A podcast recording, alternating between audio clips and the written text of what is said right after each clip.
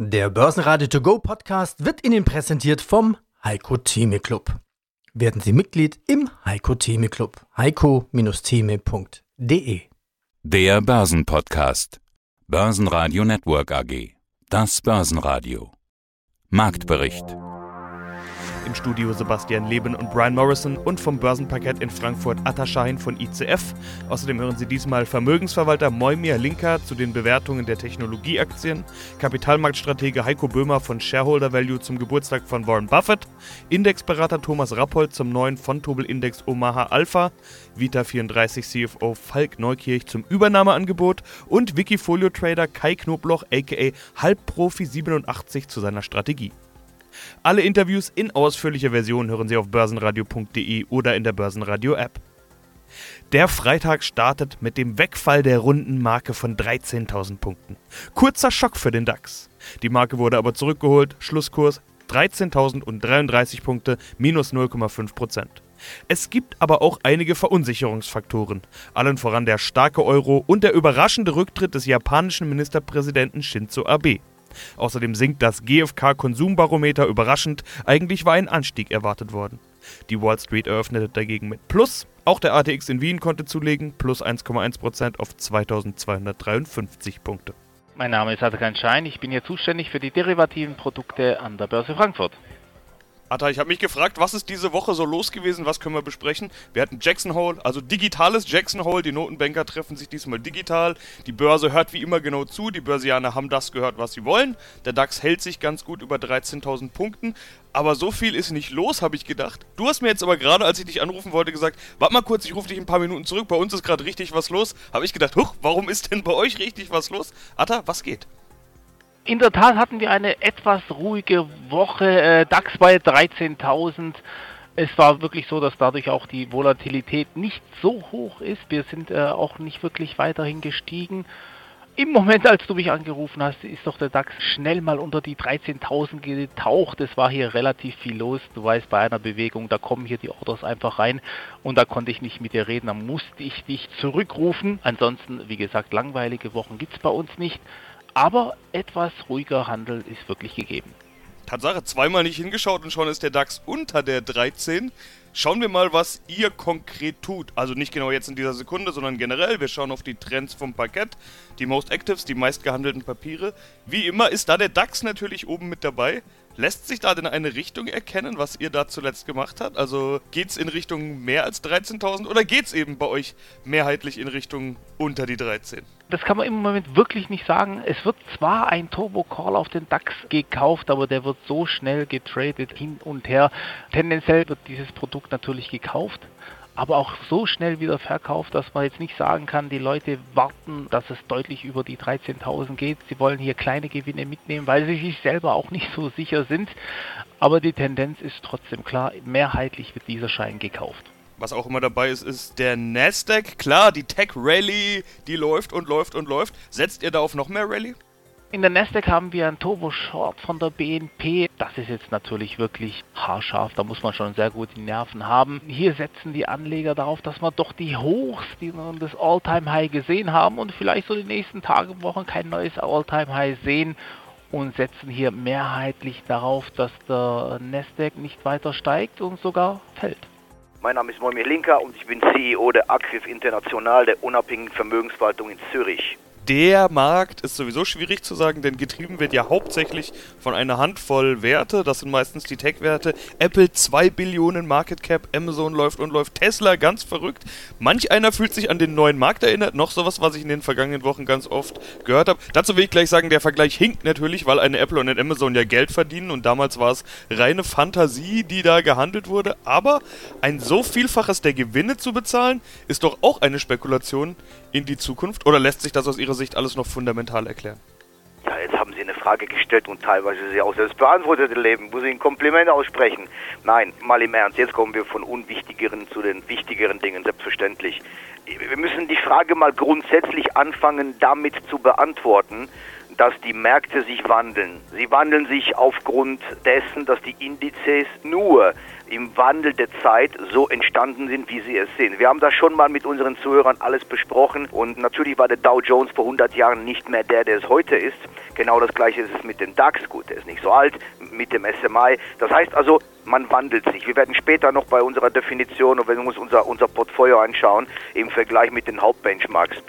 Es ist eigentlich eine wunderschöne Rallye, eine Erholungsrallye, bei der aber mitnichten alles Gold ist, was glänzt.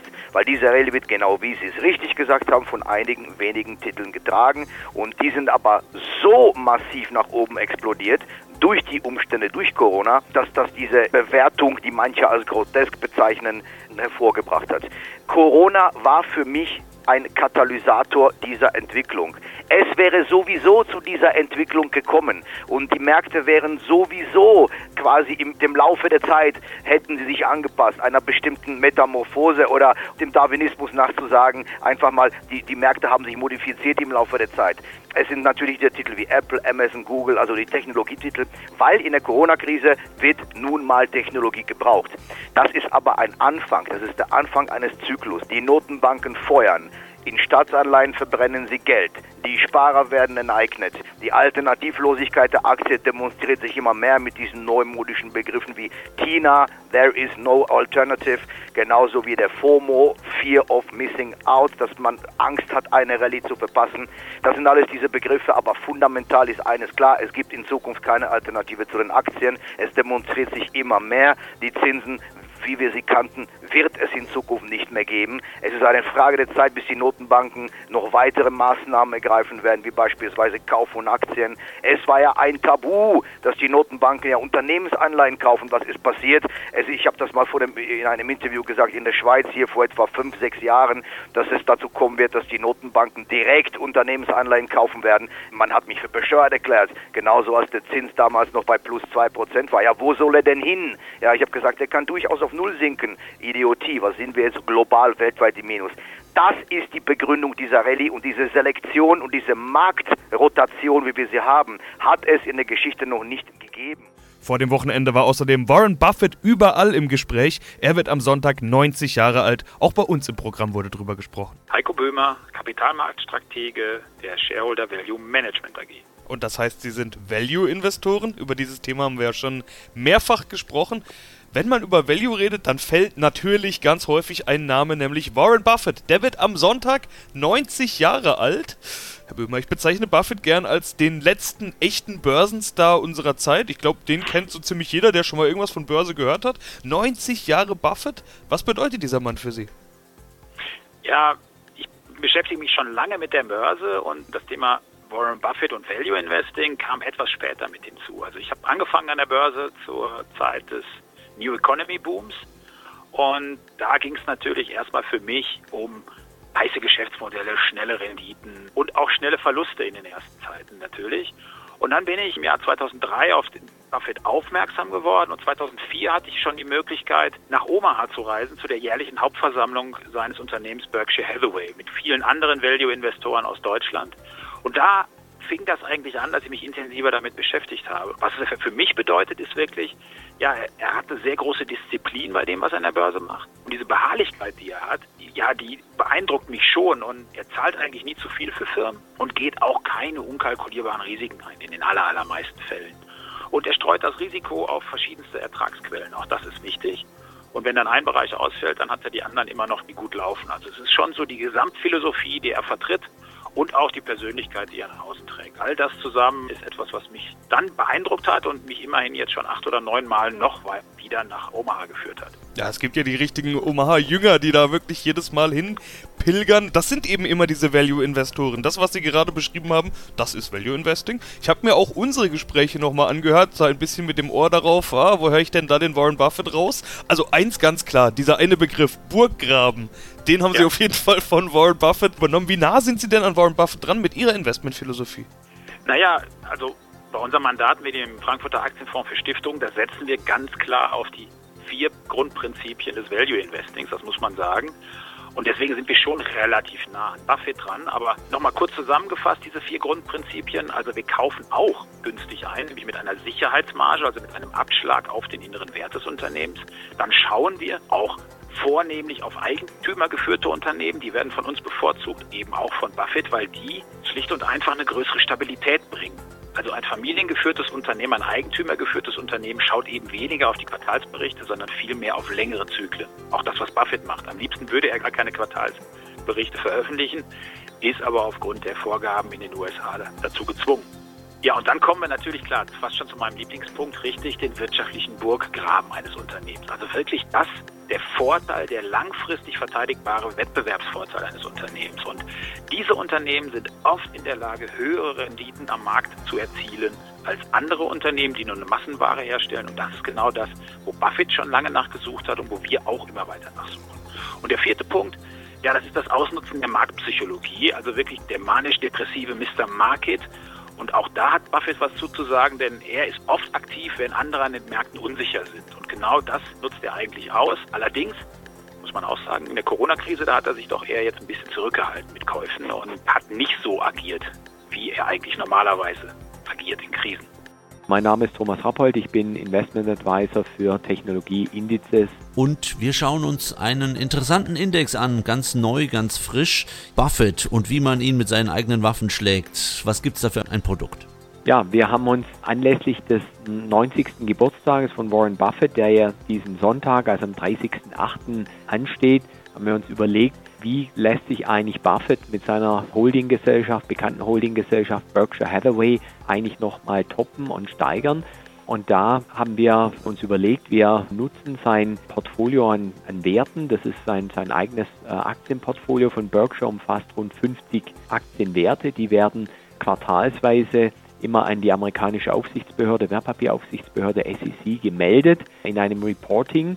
Und das ist unser Grundstock wo wir schon mal 50 eben handverlesene Buffett-Werte haben. Und unser Ziel war mit dem Index eigentlich an den Tag zu legen, wenn wir daraus nochmal die 20 besten herauspicken, sozusagen aus der Goldmine nochmal die besten Werte herausschürfen, dass wir dann zeigen können, dass wir Buffett und seine Berkshire dann äh, nochmal deutlich die Rücklichter zeigen können. Und wenn wir jetzt so einen, einen Rückblick wagen auf die vergangenen zehn Jahre, wenn man sich das im Rückblick anschaut, können wir mit Fug und Recht sagen, äh, dass dies realistisch ist und der Fall ist.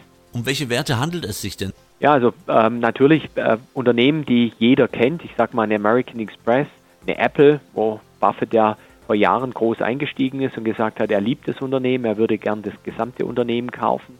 Genauso eine Bank of America, wo Buffett ja kürzlich groß zugekauft hat, eine Coca-Cola, ähm, aber vielleicht auch Werte, die Leute jetzt weniger kennen und auf dem Zettel haben, ich nenne mal Moody's Corporation, die viele als Ratingagentur kennen. Moody's ist eigentlich heute ein Fintech, vielleicht sogar das profitabelste Fintech überhaupt.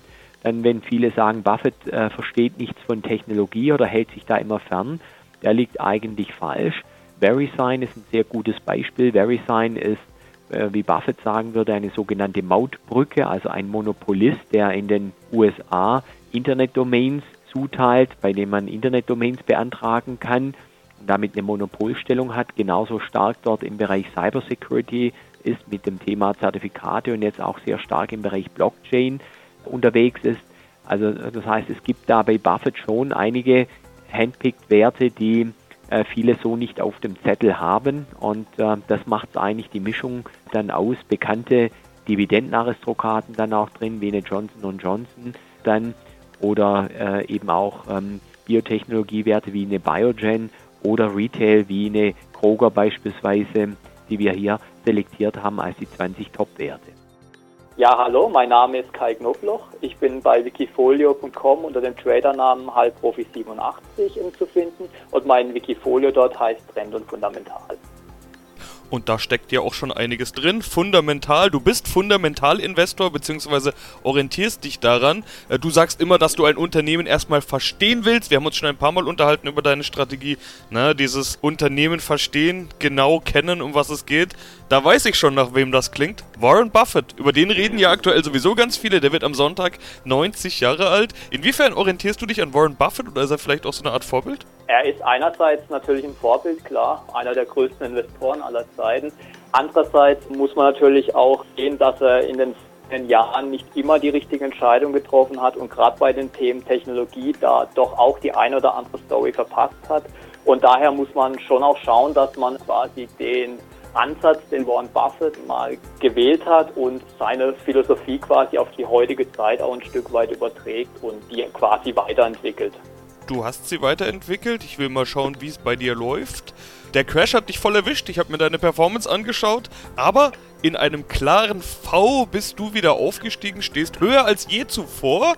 Du hattest in unserem letzten Interview mit Fundamentaldaten argumentiert. Also damals hattest du gesagt, dass die Wirtschaftsdaten, die zu dem Zeitpunkt kamen, zeigen, warum die Börse vorher schwach war. Also nach dem Motto, die Börse nimmt die wirtschaftliche Entwicklung vorweg. Die Börse macht jetzt ein V, deine Performance macht auch ein V. Erwartest du also in Folge jetzt auch ein Wirtschafts-V? Ja, das ist, da gibt es natürlich unterschiedliche Theorien so. Ich erwarte nach Corona, erwarte ich schon ein W, V, wie man es auch immer interpretieren möchte. Allerdings denke ich, weiß der Markt heute noch nicht und können wir alle noch nicht abschätzen, wie lange uns Corona noch begleiten wird und ähm, wann dann tatsächlich die Wirtschaft auch wieder volle Fahrt aufnehmen kann. Also das V am Aktienmarkt, das schiebe ich zum größten Teil auch aktuell ähm, auf die Geldpolitik der Notenbanken. Es wurde einfach so viel Liquidität ins System gepumpt, dass das einfach dazu geführt hat, dass die Assetpreise ähm, durchweg gestiegen sind. Also nicht nur Aktien, sondern auch, man sieht es ja auch bei Gold und Silber. Und daher sehe ich da den Hauptgrund eher aktuell in der Geldpolitik und ob dieses viele Geld und auch die Fiskalpolitik, Staaten tun ja auch massiv Geld in die Wirtschaft pumpen, ob das dann auch zu einer V-Erholung in der Wirtschaft führen wird oder wann es dazu kommt, das werden dann die nächsten Monate zeigen. Aktuell preist der Markt es, wie ich finde, auch noch nicht komplett an, weil die eher zyklischen Unternehmen, also die von dem Wirtschaftsaufschwung auch am stärksten profitieren würden, die sind ja eher Underperformer aktuell Markt, während die Tech-Werte, also die Unternehmen, die strukturell wachsen, die profitieren ja aktuell von dem vielen Geld, was die Notenbanken bereitgestellt haben. DAX-Gewinner des Tages war die Münchner Rück mit plus 1,7%. Die Rückversicherer und Versicherer legen überall zu, auch die Hannover Rück, die Allianz und die Swiss Re. Grund dafür sind Meldungen, dass der Hurricane Laura in den USA viel weniger Schaden anrichtet als befürchtet. Zulegen konnte ebenfalls Vonovia mit plus einem Prozent. Vonovia wird als Aufsteigerkandidat für den Eurostox 50 gehandelt. Verlierer des Tages sind Bayer mit minus 2,7 Prozent. Hier gab es Spekulationen, dass der Glyphosat-Vergleich in den USA doch noch platzen könnte. Fresenius Medical Care mit ebenfalls minus 2,7 Prozent. Hier war es der Dividendenabschlag nach der Hauptversammlung. Und Schlusslicht war die Deutsche Post mit minus 3,1 Prozent. Auch hier Dividendenabschlag. Falk Neukirch, Finanzvorstand der Vita 34 AG. Der Gewinn im Halbjahr ist etwas unter Vorjahr, beziehungsweise im Quartal ist etwas unter Vorjahr, 1,4 Millionen Euro EBITDA, 6,5 Prozent unter Vorjahr. Was wirkt denn da? Sind das eben diese Vertriebskosten oder sind das auch Corona-Kosten, die man da sieht? Also im zweiten Quartal sind wir eigentlich ganz gut unterwegs. Ich sehe eigentlich keine signifikante Reduzierung. Das einzige Thema ist eine einmalige Sonderaufwendung in Höhe von circa, sage jetzt mal 115 1000 Euro, die ist durch das Sonderereignis Übernahmeangebot induziert worden. Wenn Sie die draufrechnen würden, wären wir sogar über dem Vorquartal, aber das ist nun mal normalisieren, davon halte ich auch nichts. Das heißt, es ist angefallen, das heißt, wir hatten das Übernahmeangebot von AOC und dazu mussten wir natürlich Stellung nehmen und das hat ein bisschen Beratungskosten gekostet und das ist der Effekt, der im Wesentlichen, ich sag mal, den Dip in der Vorjahrsprofitabilität erzeugt hat. Ja, da wollen wir dieses Übernahmeangebot natürlich auch nochmal ansprechen. AOC Health GmbH hat über 30 Prozent der Aktien und deshalb kommt da natürlich dieses Übernahmeangebot. Wie stehen Sie denn jetzt zum Angebot bzw. zum Großinvestor? Gut, der Vorstand als auch Aufsichtsrat haben sich dazu positioniert im Rahmen der entsprechenden Stellungnahme. Die Tatsache, dass der neue Großaktionär im Rahmen seines Übernahmeangebots auch kommuniziert hat und wir haben ja auch schon mit ihm gesprochen, dass er die Strategie der Vita 34, auch was das Thema neue Produktentwicklung, aber auch in ihrer Positionierung im, im Dachmarkt weiterhin unterstützt. Das ist natürlich gut.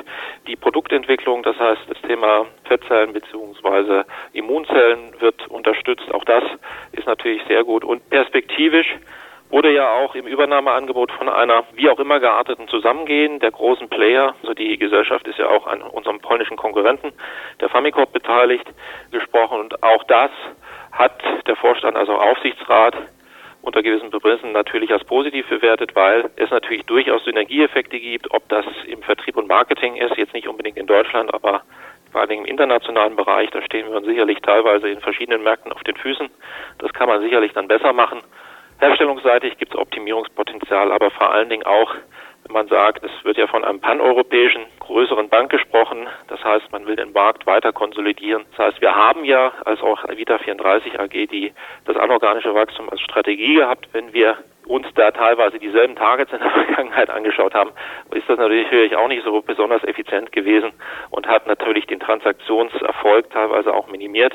Insofern, all das sind Punkte, wenn man sich da konsolidierter aufstellt, sind das positive Aspekte eines möglichen, äh, wie auch immer gearteten Zusammengehens. Also jetzt haben Sie es selber schon angesprochen, das wäre natürlich mein nächster Punkt gewesen. Die Fusionsfantasie, die äh, das mit sich bringen würde. Sie wären ja dann mit Abstand oder es gäbe das Potenzial der mit Abstand größten Stammzellenbank Europas. Jetzt mal abgesehen von Skalierbarkeit und Synergieeffekten, Marktmacht alleine ist doch auch ein sehr starkes Argument. Wir haben in der Vergangenheit immer mal wieder schon von, von Größe gesprochen, dass in Ihrem Geschäft Größe durchaus eine Rolle spielt. Absolut, weil nicht alles ist beliebig teilbar, wie ich das mal sage. Das gilt vor allen Dingen nach unten und wenn Sie größer werden, können Sie natürlich viele Dinge effizienter darstellen. Ich hatte es eben angedeutet, aber auch im Rahmen der Thematik Akquisition haben Sie natürlich eine ganz andere Positionierung. Sie können andere Strategien fahren. Sie müssen nicht immer über den Preis kämpfen, sondern können auch mal Preisstrategien in Märkten durchhalten, die andere möglicherweise nicht durchhalten. All das sind Aspekte, die natürlich perspektivisch helfen. Insofern ist das aus betriebswirtschaftlicher Sicht, wie auch immer das Zusammengehen jetzt erfolgt, aus betriebswirtschaftlicher Sicht, strategischer, operativer Sicht durchaus eine richtige Strategie und Tendenz. Börsenradio Network AG Marktbericht Der Börsenradio To Go Podcast wurde Ihnen präsentiert vom Heiko Theme Club. Werden Sie Mitglied im Heiko Theme Club. heiko-theme.de